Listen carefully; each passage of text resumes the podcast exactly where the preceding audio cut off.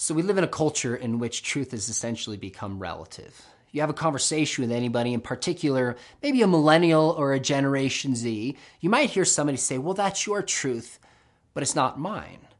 So, how do we articulate and defend truth in a world in which not too long ago the word of the year was post truth? Well, here's the thing keep in mind people might say they don't believe in truth. People might talk as if they think truth doesn't matter, but because people are made in the image of God, they know deep in their hearts that truth matters. So, in my conversations, I am just trying to surface and bring to the forefront for somebody to see something that they already know is true. So I gave a I gave a lecture not too long ago, and a student came up to, af- to me afterwards and he goes, "Mr. McDowell, you're talking about truth the whole time. Why is truth even important? Who cares?" I said, Well, do you want the true answer or the false answer?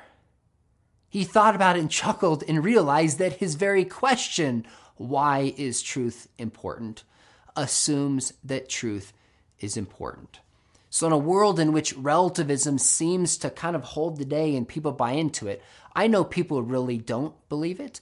I know they're made in the image of God and they live their daily lives and moment by moment as if truth matters. All I want to do is bring a mirror out and show them that deep inside they value truth, they want truth, and they actually do try to live their lives based on what they think is true.